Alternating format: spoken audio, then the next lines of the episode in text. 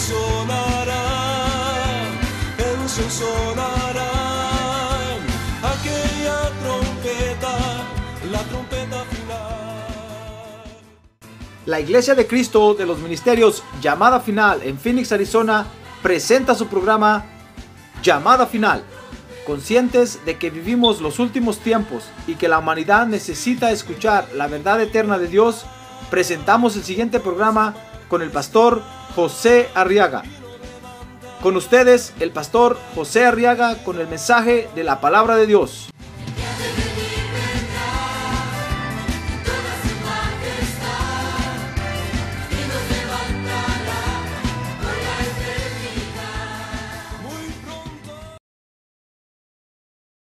Muy bien.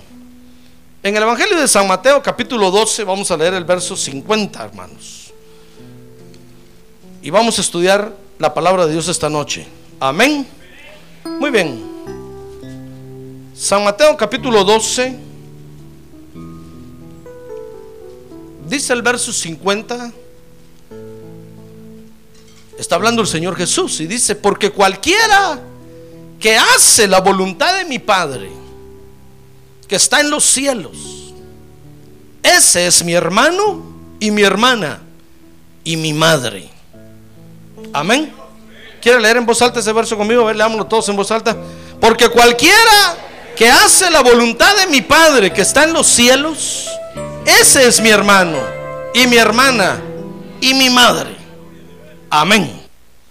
Quiero que vea que en el Evangelio, fíjese hermano, también son muy importantes nuestras relaciones humanas. A ver, diga, mis relaciones humanas.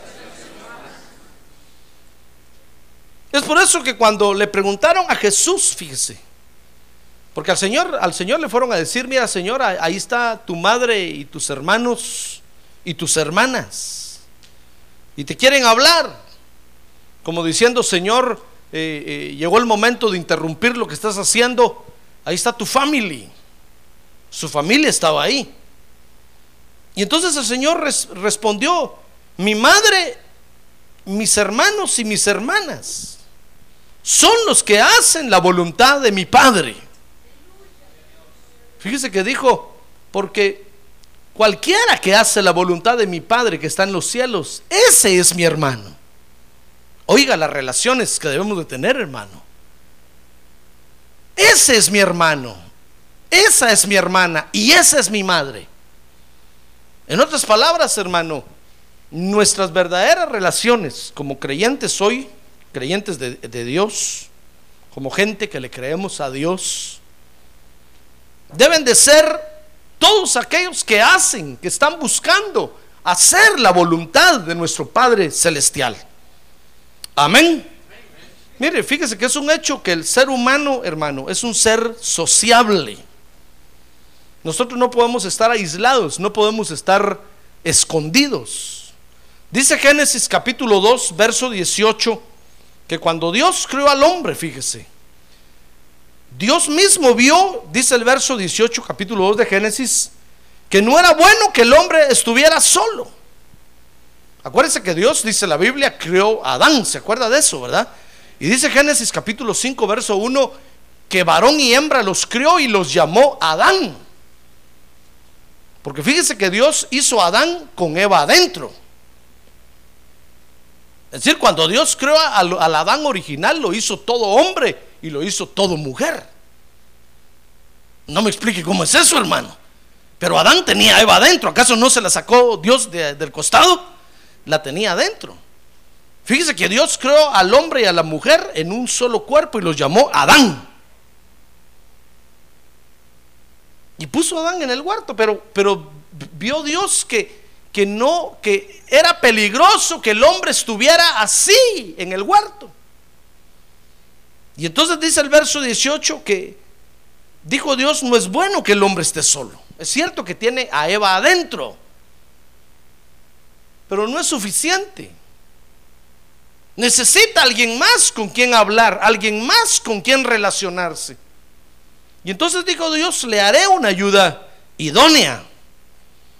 Y entonces dice el verso 19 que Dios formó todo animal de la tierra del campo oiga esto, y toda ave del cielo y los trajo al hombre. Mire, le trajo al hombre aves y animales para que les pusiera nombre.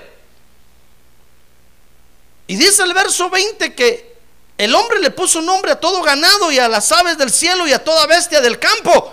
Mas para Adán no se encontró una ayuda que fuera idónea para él. Mire, mire lo que hace Dios, hermano. Dios hizo a Adán y vio que no era bueno que estuviera solo, entonces le lo puso a trabajar. Dijo que se distraiga un poco este hombre, si no va a empezar a, a pensar tonteras. Sí, porque vio que no era bueno. Imagínense qué peligro vio Dios, hermano. Los peligros que ahora usted y yo conocemos. Dios dijo, si Adán está solo en el huerto, me lo van a corromper. Y entonces lo puso a trabajar para que se distrajera. Pero en el trabajo que lo puso a hacer, fíjese, de ponerle nombre a los animales y a las aves, Dios empezó a buscar una ayuda para Adán.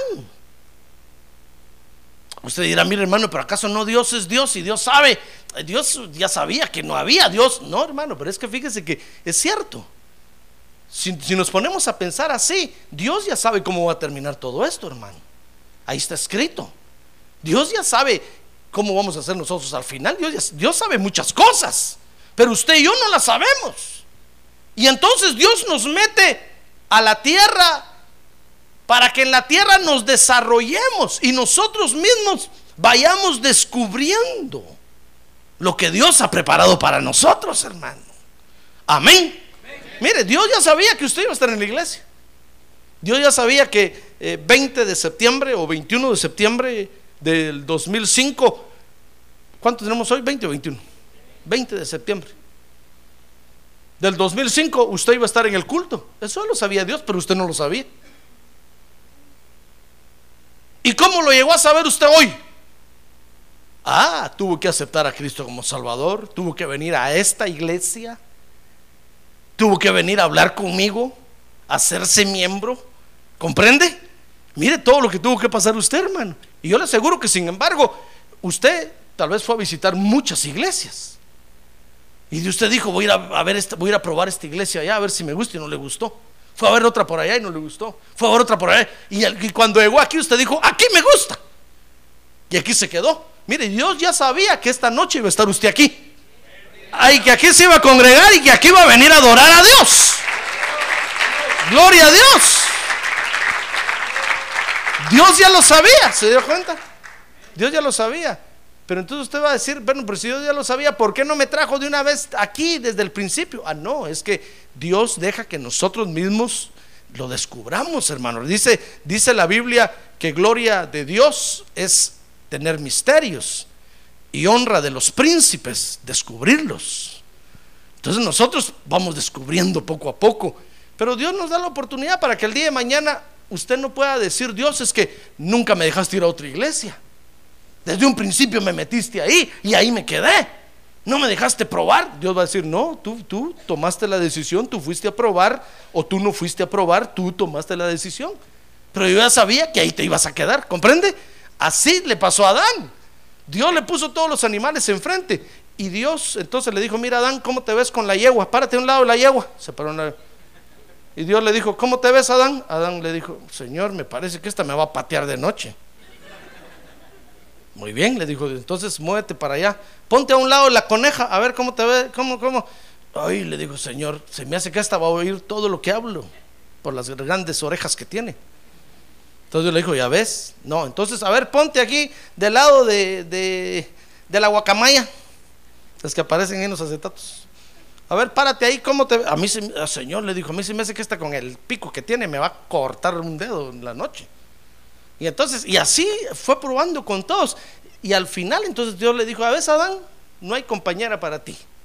¿Sabe por qué Dios hizo eso, hermano? Para que después Adán no le fuera a decir a Dios que le gustaban las changas.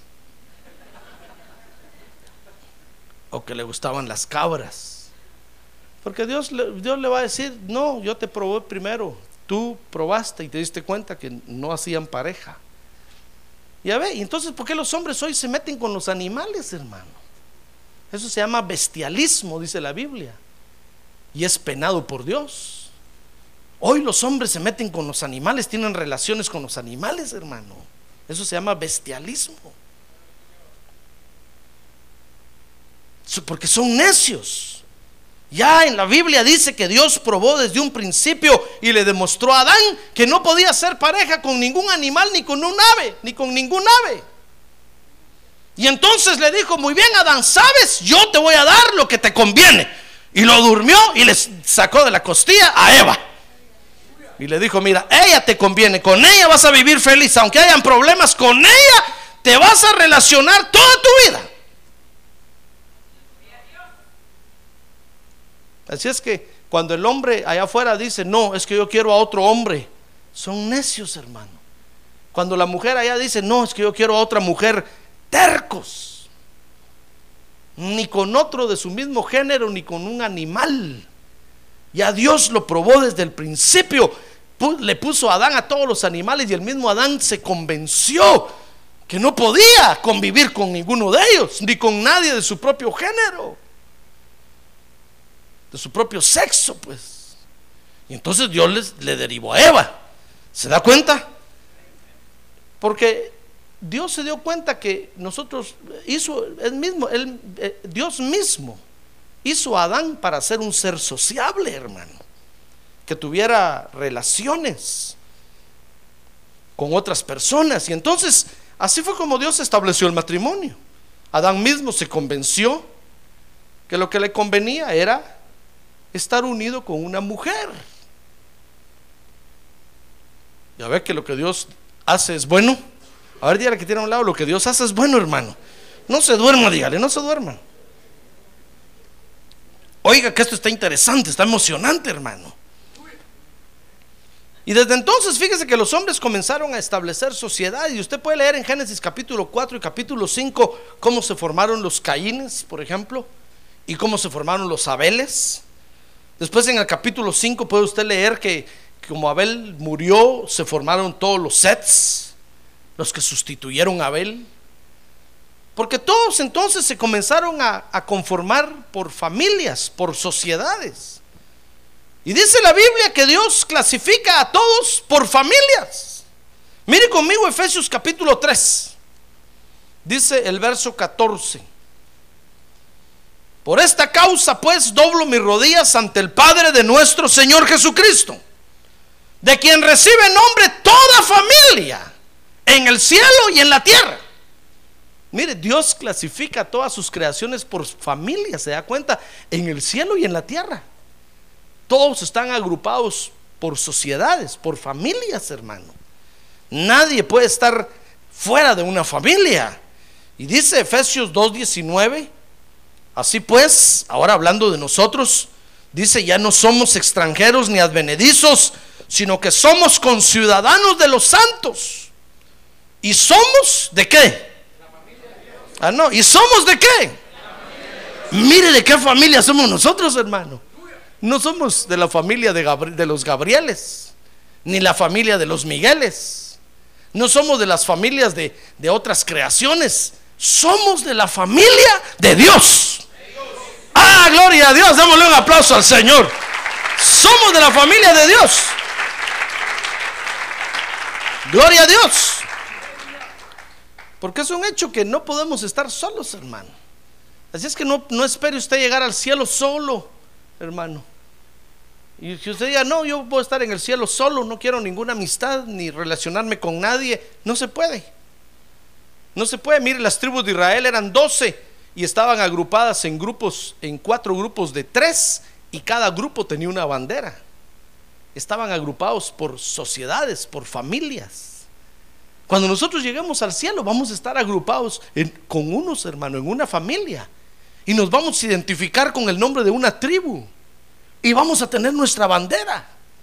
No va a poder usted decir, no, yo en el cielo con en un rinconcito me voy a quedar ahí escondido, ahí que nadie me mire. Ahí solo Dios y yo. No se puede. Por eso, cuando, cuando hay creyentes que no vienen a la iglesia, hermano, y dicen, no, mejor en mi casa, yo allá solo adoro a Dios, no se puede. Eso es antibíblico. Por eso dice el, mismo apóstol Pablo, hermanos, no dejemos de congregarnos como muchos tienen por costumbre, por mala costumbre. Porque se aíslan y creen que, que ellos solos la pueden hacer, no se puede, hermano. No se puede. Por eso, establecer una iglesia o formar una iglesia no se puede por propia cuenta, si no es Dios el que la establece. Porque Dios todo lo define o todo lo ve por familias. Es decir, usted no puede decir, mire pastor, me voy, voy a ir a abrir una mi iglesia por allá para tramitar mis papeles en inmigración. Adiós, ahora soy pastor. No, se puede. Si Dios no lo manda. No, usted dirá, ¿cómo que no se puede? Yo lo hago. Sí, usted, usted puede hacer muchas cosas, hermano. Pero no va a estar en la voluntad de Dios. Amén. No va a estar bajo la dirección de Dios. Entonces Dios clasifica a todos por familias. Dios nos identifica a todos por familias. Y dice Efesios 2.19 que ahora usted y yo somos. ¿De qué familia? De la familia de Dios. Así es que dígale que tiene a un lado, no se haga, hermano. Dígale usted es de la familia. A ver, dígale, usted es de la familia, ¿sí en inglés? Dígale, usted es de la familia. No se haga el muy, muy, el de la highlight. Porque usted es de la familia de Dios. Usted y yo somos de la misma familia. De la familia de Dios, hermano. ¿Se da cuenta? Mire, por eso en el Evangelio es muy importante que sepamos nosotros de qué familia somos. ¿De qué familia es usted? No me decir yo soy de la familia Arriaga.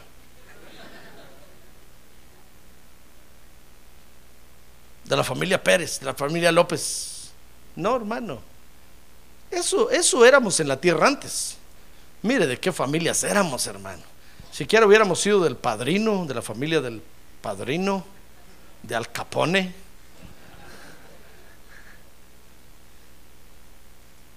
Ya ve que aún, aún los de la mafia por familia se mueven. Ah, Oye ustedes los carteles y todo eso. Son familias, hermano. Así se llaman. Por familias se agrupan y por familias se mueven y por familias trabajan. Porque, porque el diablo también copia cómo Dios se establece y cómo Dios se mueve. El diablo se ha dado cuenta que le trae mucho fruto y mucha bendición a Dios. Entonces también copia el sistema de Dios. Pero usted y yo somos de la familia de Dios. Amén. Por eso a Jesús aquí en Mateo capítulo 12, mire, dice el verso 46, que mientras él aún estaba hablando a la multitud de aquí, su madre y sus hermanos estaban afuera, deseando hablar con él. Y alguien le dijo, aquí tu madre y tus hermanos están afuera, deseando hablar contigo. Mire, a Jesús le informaron que su familia terrena estaba ahí afuera, hermano. Querían hablar con él. Y tal vez usted y yo podríamos preguntarnos hoy, bueno, ¿y por qué querían hablar con él, hermano? ¿Por qué lo fueron a buscar precisamente en ese momento cuando él estaba predicando? Ah, porque fíjese que se, lo, se dieron cuenta que lo estaban insultando, hermano. ¿Y quién de nosotros va a dejar que insulten a un su familiar, hermano? Imagínense, Jesús está predicando la palabra de Dios y la gente le empieza a gritar allá. Y la familia lo miró y cuando, y cuando la familia lo vio dijeron, ¿saben qué? Vamos a sacar a Jesús de ahí, vamos a sacar a Chuy de ahí, dijeron. Ese está loco.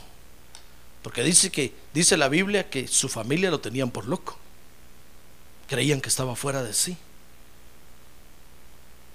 Dijeron, ese, lo están insultando, le están faltando el respeto. Hasta hijo de fornicación le están diciendo. Y él no se defiende, no hace nada. Vamos a traerlo. Y mire, entonces en ese momento, fíjese, en ese momento llegaron, cuando el Señor estaba enseñando. Mire, todo comenzó, dice Mateo 12, 22, porque el Señor Jesús había sanado a un enfermo. Dice que entonces le trajeron un endemoniado ciego y mudo y lo sanó. De manera que el mundo, que el mudo, perdón, hablaba y veía. Y dice el verso 22, y todas las multitudes estaban asombradas y decían, ¿acaso no es este el hijo de David? Oiga, pero cuando los fariseos lo oyeron, dijeron, este no expulsa a los demonios, sino por Belcebú. Mire cómo lo estaban insultando, hermano. El príncipe de los demonios. Mire cómo lo estaban insultando. Cuando la, cuando la familia oyó que le estaban diciendo, fíjese que lo estaban se estaban burlando de él. Le decían hijo de David. ¿No cree usted que le decían hijo de David porque reconocieran que era del extirpe de David? Sino porque se estaban burlando de él. No solo le decían hijo de David, sino que le decían siervo de Belcebú. Que el Señor reprenda a Belcebú ahorita. En el nombre de Jesús. Y dice el verso 34, oiga, que no solo vieron que se burlaba de él, sino que vieron que Jesús se enojó, hermano. Dice el verso 34 que les dijo camada de víboras. Oiga, este predicador, hermano. y ahora se asustan porque el predicador carga una 45 vereta aquí en la, la cintura. Como le fueron a preguntar a un predicador del Evangelio, dice que lo agarró un periodista así, desprevenido, y le dijo, oiga, pastor, ¿y usted por qué, por qué pide millones de dólares en la televisión? Está bueno pedir 10 dólares, 20, pero usted pide millón tras millón. Y le, y le, dijo, Jesús no hacía eso en su ministerio. Y dice, este hermano me agarró desprevenido, pero el Señor ahí me alumbró la cabeza. ¿Y saben qué le dije? Le dije, porque Jesús no tenía TV, no tenía programa de televisión, pero yo sí tengo, le dijo. Y eso me cuesta millones. Dice que el periodista se le torcieron los ojos nada más, hermano. Ve qué hijo del diablo ese, fíjese. La gente se asusta ahora porque los predicadores piden dinero. Dicen, Jesús no pedía. Claro, el Señor Jesús no tenía, no tenía, no tenía que moverse grandes distancias. No necesitaba un vehículo, un carro. No necesitaba la economía que hoy, en la que hoy vivimos, hermano. Sin embargo, recibía ofrendas y usted sabe que tenía un tesorero, usted ya sabe quién era. Pero mire cómo son las cosas, hermano. Jesús está predicando y de repente alguien le grita por ahí, hijo de David, pero burlándose, ja, ja, ja, hijo de David y otro siervo de Belcebú. Y el Señor le dice: Miren, ustedes hijos del diablo. Mm. Cuando la familia vio eso, dijeron: pobre Jesús, hoy sí lo van a meter al bote. ¿Sabe usted lo que es eso, verdad? Lo van a meter a la cárcel, pues. Cuando vieron que se enojó, hermano, entonces dice, mire, y dice Mateo 12, 38, que otros le pedían señales, hermano. Busque ahí Mateo 12, 38, dice, y entonces le respondieron algunos de los escribas y fariseos diciendo, maestro, queremos ver una señal de parte tuya. Y Jesús sabe, Jesús les, les contesta, miren ustedes, saben, ustedes están endemoniados. Porque les empezó a decir, miren, cuando el espíritu inmundo sale de un hombre y pasa por lugares áridos buscando descanso y no lo haya, regresa a la persona de donde salió y trae siete espíritus más con él. Mire, en otras palabras, les, empezó, les empezó a decir, ustedes están endemoniados, son hijos del diablo. Dice el pasaje paralelo ahí que les dijo, hijos del diablo. Mire, otros se burlaban pidiéndole señales, hermano. Entonces cuando la familia vio que lo estaban insultando y que el predicador se le había olvidado predicar el Evangelio y ya estaba utilizando palabras como camada de víboras, hijos del diablo. Dijeron la familia, se le olvidó la ética ministerial al pastor, dijeron. Se le subió el apellido a la cabeza Jesús. ¿Y usted cree que Jesús pecó por eso? No. Estaba en su derecho de defenderse. ¿Se da cuenta? Cuando lo vieron entonces, hermano, se le acercó uno y le dijo, mira Jesús, para allá, por favor, ya, ya, ya, ya deja de insultar, pastor. Ahí está tu familia, te quiere hablar, mejor ándate a tomar un cafecito con ellos. Te vienen a sacar del lío en el que estás. Y entonces Jesús los paró. Y entonces verso 50 Jesús les dice, ¿saben quién es mi madre, mis hermanos y mis hermanas? los que hacen la voluntad de mi Padre, que está en los cielos. Mire, Jesús da a conocer aquí, fíjese, de qué familia es. Como quien dice, no me interrumpan. Yo ya no le pertenezco a esa familia. Yo ahora soy de la familia de Dios. Y ahora le pertenezco a la familia de Dios. Ah, gloria a Dios, hermano. Gloria a Dios. Gloria a Dios. Por eso es que la obra de Dios no se hace, hermano, por la familia terrena. Porque a veces la familia terrena es la que menos lo apoya a uno para predicar el Evangelio. Cuando yo me convertí al Evangelio y le dije a mis papás que yo iba a predicar el Evangelio, se asustaron, hermano. Nunca recibí un apoyo de ellos, nunca. Ni de mis hermanos, nunca. Al contrario, solo risas y burlas. Pero nosotros tenemos que saber que ya no, le, ya no somos de esta familia terrena, hermano, sino que somos miembros de la familia de Dios. Cuando nosotros hacemos la voluntad del Padre Celestial, fíjese, damos a conocer de qué familia somos. Así como cuando alguien hace maldades y hace sinvergüenzas, da a conocer que es miembro de la familia del diablo. Y usted rápido lo identifica como hijo del diablo. Pues cuando usted hace la voluntad del Padre Celestial, usted da a conocer de que es miembro de la familia de Dios. Amén.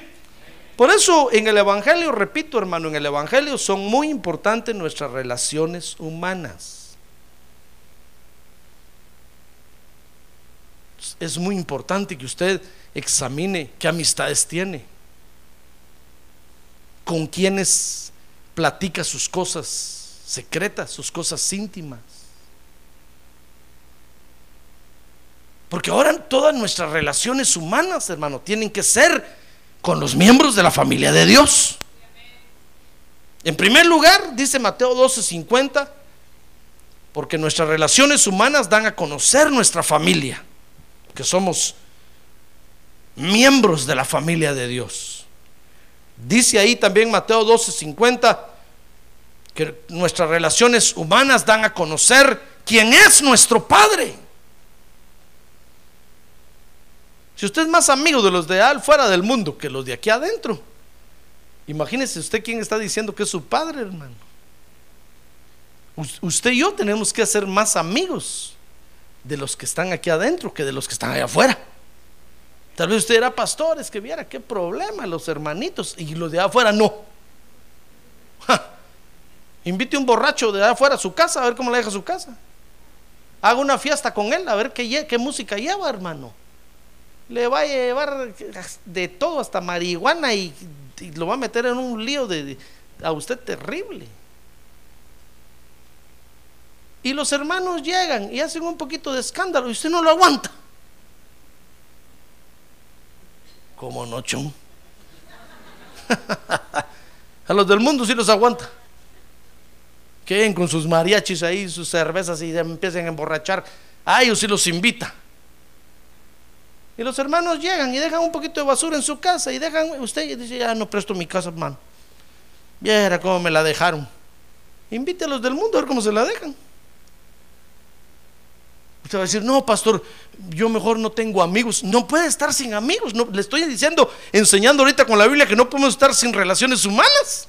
Tenemos que tener alguna amistad.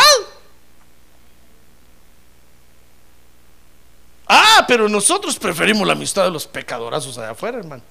A ellos les vamos a pedir consejo. Ahí está usted preguntándole, mire usted qué, cree, dejo el trabajo o, sigo en el trabajo. ¿Sabe qué le va a decir este? agarrar un garrote y pegarle un garrotazo al jefe en la cabeza. ¿Qué va a hacer usted? Va a agarrar el garrote y le va a ir a... ¿Por qué no viene y le pregunta a un hermano aquí, mira hermano, fíjate que tengo este problema, ¿qué me aconsejas que haga? ¿Qué cree usted que le va a decir el hermano? Ponete a orar, hermano.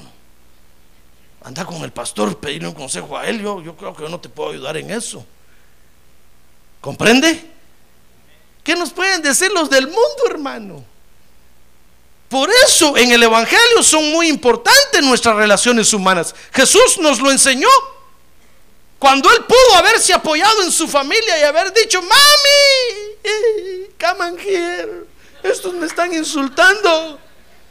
A ver, grítales unas dos que tres ahí. Tome el micrófono. Jesús dijo, no, no, no. En otras palabras les dijo, los que no creen en mí, ellos no creían en Jesús, hermano. Ni andaban con él en su ministerio. Les digo, ¿saben quiénes, quiénes son mi madre, y mis hermanos y mis hermanas? Estos, los que hacen la voluntad de mi Padre. Con ellos quiero estar. Con ellos quiero convivir. Ah, gloria a Dios. Gloria a Dios. Gloria a Dios. Ahora, fíjese que nuestras relaciones humanas en el Evangelio le dan poder al Evangelio, hermano. Cuando nosotros venimos a la iglesia y aquí vivimos en comunión, buscamos la comunión de los santos, como dice la Biblia, eso le da poder al Evangelio.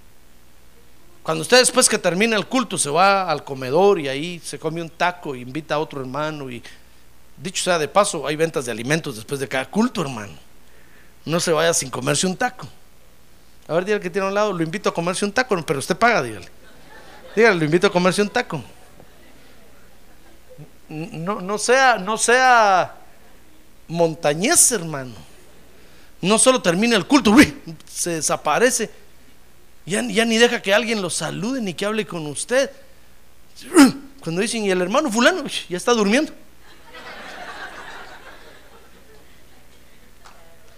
¿Usted cree que al terminar el culto usted se va a ir a dormir a su casa? Yo le aseguro que no.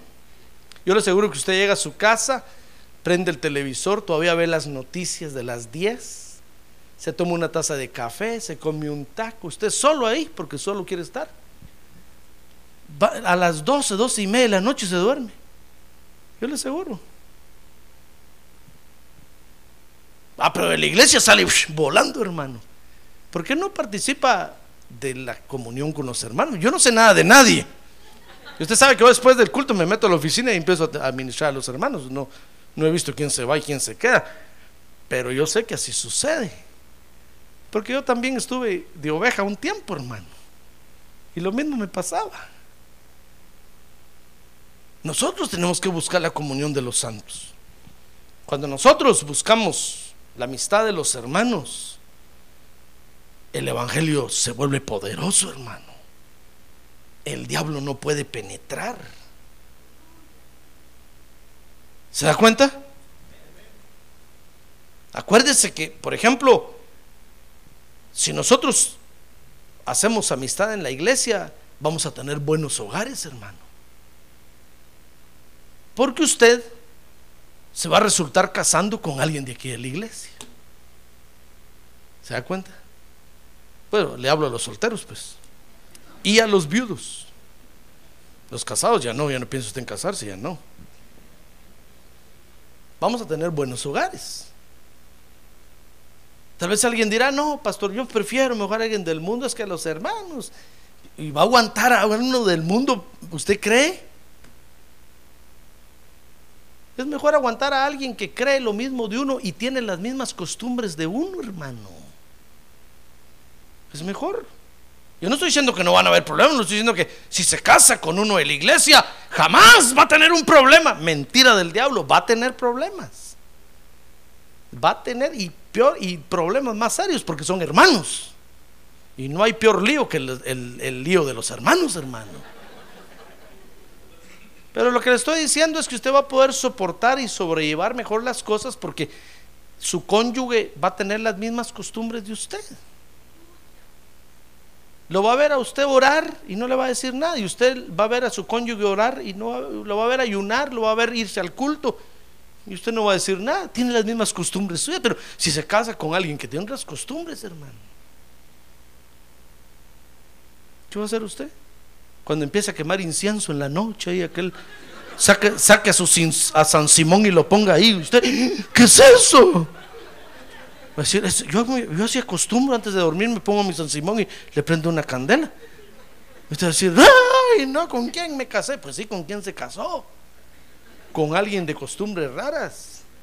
Imagínense que en la noche, al otro día en la mañana empieza a leer el horóscopo y empieza a ver, quiero ver qué dice mi horóscopo. Y usted, ¿qué es eso? Mi horóscopo. Y empieza a llamar a la señora Mercado para ver qué le dice. Y usted va a decir eso, qué feo. Empieza a sacar las cervezas, empieza a sacar el cigarro. Y usted va a decir que un masón, eso no lo aguanto, nunca había vivido yo así. Pues sí, porque se casó con alguien de costumbres raras. Por eso usted ve que, por ejemplo, cuando Abraham se, se casó, se casó con una su hermana. Abraham se casó con Sara, era una su hermana. Hermanastra. Era hermana solo de papá, me parece. Se casó con ella porque tiene sus mismas costumbres. Por supuesto, ahora no se va a ir a casar usted con su hermana de sangre, pues.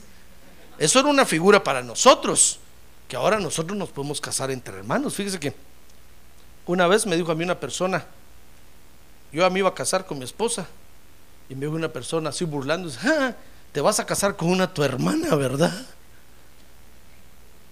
Pues sí, le dije yo, tiene mis mismas costumbres, cree lo mismo que yo, ¿qué, más quiero?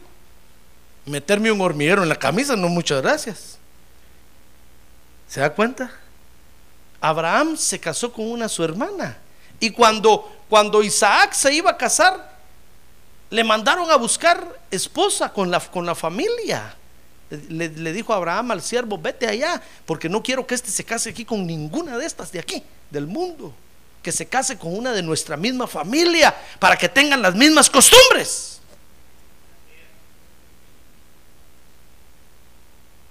Por eso, Miren, si, si, es un problema cuando, por ejemplo, un mexicano se casa con una nicaragüense, por ejemplo, o con una colombiana, o un colombiano con salva, una salvadoreña. Imagínense, tienen costumbres diferentes, hermano. Uno quiere tacos y la otra quiere eh, sancocho. Él quiere arepas y la otra quiere tamales de chipilín. Si empiezan los líos, hermano, y dice, yo no quiero esta comida, esta comida fea. Y hasta le dices comida de animales, nosotros no comemos eso nunca. ¿Verdad que es problema? Claro, es problema. Ahora ponga eso en el plano espiritual. Imagínese, usted quiere escuchar un su mensaje de la palabra de Dios en la iglesia, o perdón, en su casa, y llega el cónyuge a decirle, ¿qué estás oyendo? No, yo quiero oír, y le pone otra cosa una musicona. Y dice, no, yo quiero. ¿Para qué se casó con alguien de diferentes costumbres? Si hubiera casado con alguien de la misma casa, con un, su pariente, tuvieran las mismas costumbres. Y qué fácil, es mejor eso, hermano. Se pueden llevar, se pueden sobrellevar mejor los problemas. Entonces, mire, cuando, cuando Jacob se casó, también le pasó lo mismo. Se fue a la casa de su tío, ¿se acuerda? Labán y ahí se casó. Porque la familia mantiene las mismas costumbres. ¿Se da cuenta? Por eso, cuando usted se vaya a casar, busque a alguien de la misma familia. Estoy hablando de la iglesia ahora. Y tal usted dirá, pastor, pero aquí no hay. Bueno, póngase a orar. ¿Acaso usted no cree que Dios sabe que usted se quiere casar? Claro que sabe. Si usted se pone a orar, Dios va a traer a alguien para que usted se case. Si usted era pastor, mejor voy a ir a buscar a alguien de otra iglesia por ahí. Mire, vaya, va a buscar gente de otra familia, de otras costumbres. De repente va a buscar a alguien que solo quiere ir al culto el domingo. Y usted quiere venir domingo, martes, viernes, domingo, martes, viernes. Y, hermano, se va a meter en un lío terrible. Tiene que ser de la misma familia, ya ve. Por eso nuestras relaciones humanas en el Evangelio son muy importantes. Porque cuando nosotros nos casamos en la misma familia, esas familias son las que hacen fuerte a la iglesia, hermano. Le dan poder al Evangelio. Amén. Pero cuando nos casamos con gente de otras costumbres, es difícil. Acuérdese de Salomón, que se casó con la hija del faraón. Y sabe, la hija del faraón, terminó desviándole el corazón a Faraón o a Salomón, hermano. Por eso al final Salomón apostató. Porque la hija del faraóncito, mire con quién se fue a casar, le desvió el corazoncito. ¿Se acuerda de Acab? Acab se casó con la hija del rey de los Sidonios. Y la Jezabel, la Chabelita, le desvió el corazón a Acab. Porque es gente de otras costumbres, hermano. Costumbres que usted no conoce. Costumbres que usted no sabe. Cosas de las que usted no está acostumbrado. ¿Y se va a amarrar con alguien así? ¿Usted cree que eso le va a dar poder al Evangelio? No, al contrario, lo van a sacar del Evangelio. Mire, Salomón terminó adorando a todos los dioses de, de todas las mujeres que le desviaron el corazón, comenzando con esta hija del faraón. Mire, acá, Acab terminó arrodillado delante de Baal por complacer a Jezabel. Por eso en el Evangelio son muy importantes nuestras relaciones, hermano no solo para formar buenos hogares, sino también para tener buenas iglesias. Porque cuando nosotros tenemos amistades aquí, hermano, nuestra iglesia se fortalece. ¿Sabe por qué? Mire conmigo Mateo 5:22. Pero yo os digo, dijo el Señor, que todo aquel que esté enojado con su hermano será culpable ante la corte. Y cualquiera que diga raca a su hermano será culpable delante de la Corte Suprema. Y cualquiera que diga idiota será reo del, del, infierno del fuego. Por tanto, si estás presentando tu ofrenda en el altar y ahí te acuerdas que tu hermano tiene algo contra ti, dice, dice el verso siguiente, mejor deja tu ofrenda en el altar y ve y reconcíliate con tu hermano. Entonces nuestras relaciones son muy importantes en el Evangelio, hermano, porque en los hermanos en la fe, fíjese, hermano, vamos a encontrar perdón siempre. Perdón. Mire, un hermano en la fe no puede negarle a usted el perdón. No puede. No puede. Mire, a mí una vez me insultó un hermano. Y después se me paró así y me dijo, ¿y me perdonas, verdad? ¿Me perdonas? Yo le dije, ¿qué otra me queda, hermano? Claro que te perdono, pero ya no te juntes conmigo, le dije olvídate, te perdono solo porque no tengo para dónde otro lado agarrar. Al fin y al cabo te voy a ver en el cielo. Y si no te perdono, el Señor no me lleva de aquí. Claro que te perdono, le dije con todo mi corazón y borrón y cuenta nueva, pero ya no caminamos juntos nunca jamás. Te perdono, pero hasta aquí llegó el asunto. ¿Se da cuenta? Entonces, eh, uno no puede negar el perdón. Por eso nos conviene tener amistades en la iglesia. Porque cualquier ofensa usted con facilidad puede ir y pedir perdón, hermano, y el otro lo va a perdonar. No le va a decir, no, no te perdono. No, no te perdono. No le puede, y si se muere esa noche, ¿qué? No le puede decir, no, lo voy a pensar si te perdono mañana. Y si esa noche se muere, se va a morir sin perdonar al hermano. ¿A dónde cree usted que va a ir? No va a ir al infierno, pero no sé a dónde va a ir, hermano. Usted no le puede negar el perdón a nadie.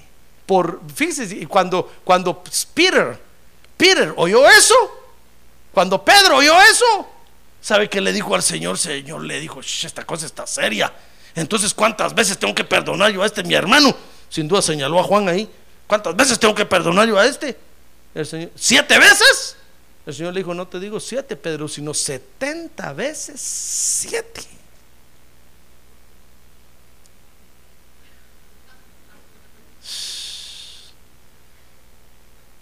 Porque el hermano, no, el hermano no le puede negar el perdón, hermano.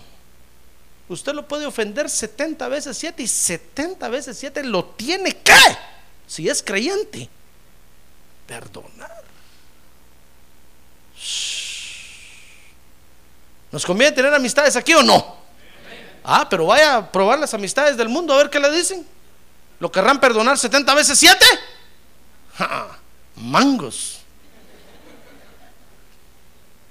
una pistola le van a sacar, hermano, y van a decir, me la haces otra vez y te. Si no es que se lo echan de un solo. Pero aquí no. Aquí va a encontrar perdón siempre en sus hermanos, hermano. A ver, dígale que tiene a un lado, yo te perdono, hermano.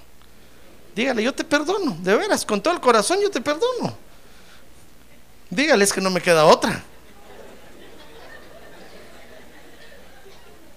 Sí, pero es que usted aquel día no me saludó, me dio la espalda.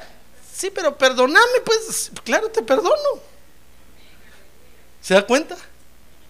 Ah, es que si uno no perdona, se va a meter en un lío de amargura terrible, hermano. No va a haber quien lo libere. No venga conmigo. Me declaro impotente en esa liberación.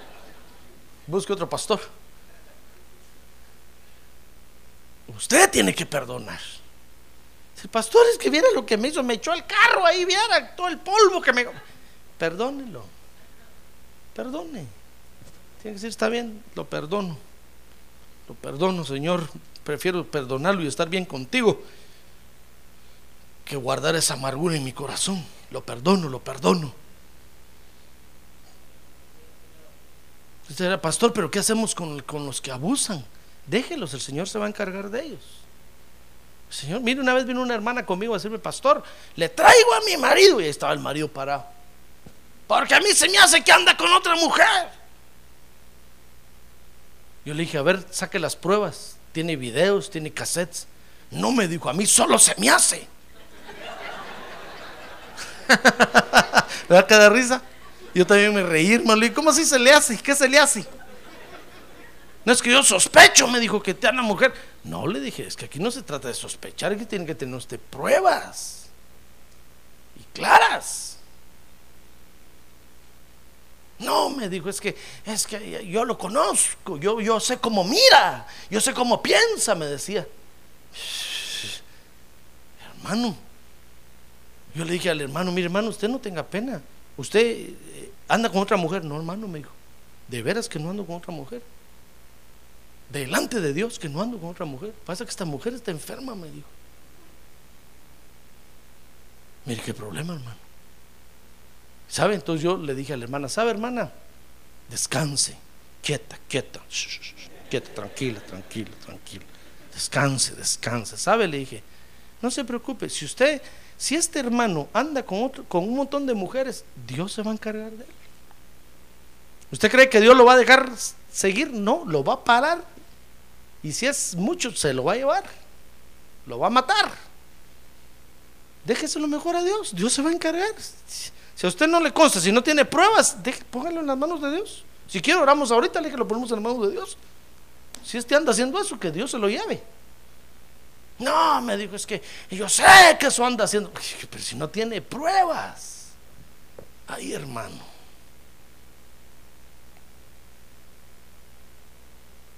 Yo le dije, perdónelo. Si usted cree, mejor perdónelo. Usted dirá, pastor, pero si abusan de uno, viera cómo. Perdone, hermano. Dios se va a encargar de los abusadores. Dios se encarga. No tenga pena. ¿Acaso no cree usted que Dios está vivo? ¿O cree que usted está más vivo que Dios? Hermano, Dios está más vivo que todos nosotros juntos.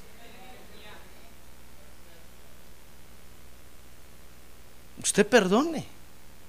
Por eso nos conviene tener buenas relaciones aquí en la iglesia, hermano. Porque ¿dónde va a encontrar usted perdón? Eh, con el hermano, con la hermana. Y gente que sí lo va a saber perdonar. Por eso Nuestras relaciones en el Evangelio son muy importantes, no solo para tener buenos hogares, sino para tener buenas iglesias. Mateo 5:22, porque en los hermanos en la fe vamos a encontrar perdón, hermano. Y además dice Apocalipsis 1:9, porque en los hermanos en la fe dice, oye lo que dice Juan, Apocalipsis 1:9, yo Juan, vuestro hermano y compañero en la tribulación en el reino y en la perseverancia en Jesús. Oiga lo que está diciendo Juan, dice, vuestro hermano y compañero en la tribulación, en el reino y en la perseverancia en Jesús. Ah, es que, mire hermano, aquí con los hermanos en la fe vamos a encontrar comprensión, porque todos estamos pasando lo mismo, hermano. Todos vamos en el mismo barco. Si al que no le llueve, le lo aporrean. Y hermano, todos vamos en la misma cosa, ¿se da cuenta? Dice la Biblia que las mismas pruebas que usted pasa las están pasando todos los hermanos en todo el mundo.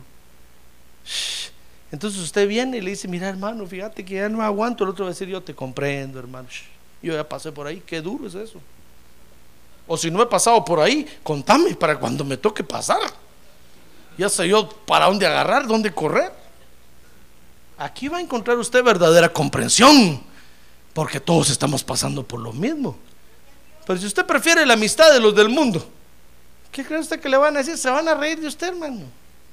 Van a decir, miren este por lo que se queja. Lo sacaron del trabajo y siente que se está ahogando en un vaso de agua. No lo van a comprender, se van a burlar de usted. Ni las palabras que usted hable las van a entender, porque usted va a hablar en términos de las palabras que usted y yo hablamos aquí en la iglesia. No lo va a entender la gente, hermano. Por eso nuestras relaciones humanas son muy importantes en el Evangelio. No solo porque vamos a formar buenos hogares, sí, con problemas y tribulaciones, todos, sí, pero mejor, hermano. Mejores que los del mundo. Mire, cuando usted, cuando usted se casa con otro creyente, para mí como pastor es más fácil llamar al otro para llamarle la atención si algo está pasando en su hogar. Pero si se casa con alguien que no es creyente, ¿cómo lo llamo yo? Comenzando que si lo mando a llamar, va a decir, yo que tengo que hablar con ese pastor, a mí que me importa. Yo no, él no es nada mío para que yo hable con él. Y me va a mandar a freír chorizos por allá, hermano. Y con justa razón. Pero si usted se casó con otro creyente y, está, y usted ve que está haciendo algo mal, yo lo puedo mandar a llamar y decirle, sentate aquí. Oí la caja que estoy recibiendo. ¿Qué estás haciendo, hermano? y le puedo jalar las orejas y dar un par de garrotazos y me va a hacer caso. Pero si usted se casa con alguien que no es creyente, qué problema, hermano. Entonces vamos a tener buenos hogares, ¿se da cuenta? ¿Por qué, es bueno, ¿Por qué son buenos hogares? Porque nos vamos a poder comprender más, hermano. No solamente porque vamos a tener buenos hogares, sino porque vamos a tener buenas iglesias, donde siempre vamos a encontrar el perdón, y donde siempre vamos a encontrar la comprensión de los hermanos. ¿Se da cuenta? Por eso cuando alguien está sufriendo en la iglesia, yo les digo, miren hermanos, fíjense que el hermano o la hermana fulana están sufriendo, están pasando esto. Recojamos una ofrenda para ellos. Usted saca su billetera, hermano. Agarra los de 20 nada más. O los de 100 y los deposita ahí. Con gusto, hermano, yo agarro los alfolíes, contamos, los, los, metemos en un sobre y se los damos a la familia. Decimos, mire, con mucho amor se lo damos esto. ¿Se da cuenta? Porque hay comprensión. Pero imagínense, yo le dijera, hermanos, el hermano y la hermana fuera están sufriendo, hagamos un car wash para ellos. Ay Dios, hermano, qué tristeza. Cuando podemos recoger una ofrenda sin tener que irnos a mojar allá afuera. ¿Se da cuenta? Porque hay comprensión. Y eso hace iglesias fuertes, hermano. Porque hay un lugar donde comprenden la tribulación que estamos pasando. Cuando alguien se enferma, con qué facilidad lo comprendemos. Nos convenimos a orar por él o por ella, a clamar, a pedirle a Dios. ¿Hay comprensión o no hay comprensión? A ver, dígale que tiene un lado, usted me comprende, hermano. Por eso me gusta ser su amigo, dígale.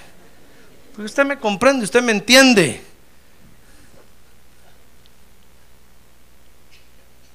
Por eso nuestras relaciones en la iglesia son muy importantes, hermano. Mire, yo termino diciéndole esto. Nuestras relaciones en el Evangelio son muy importantes. Por eso, amemos a nuestros hermanos, porque ellos son nuestra verdadera familia.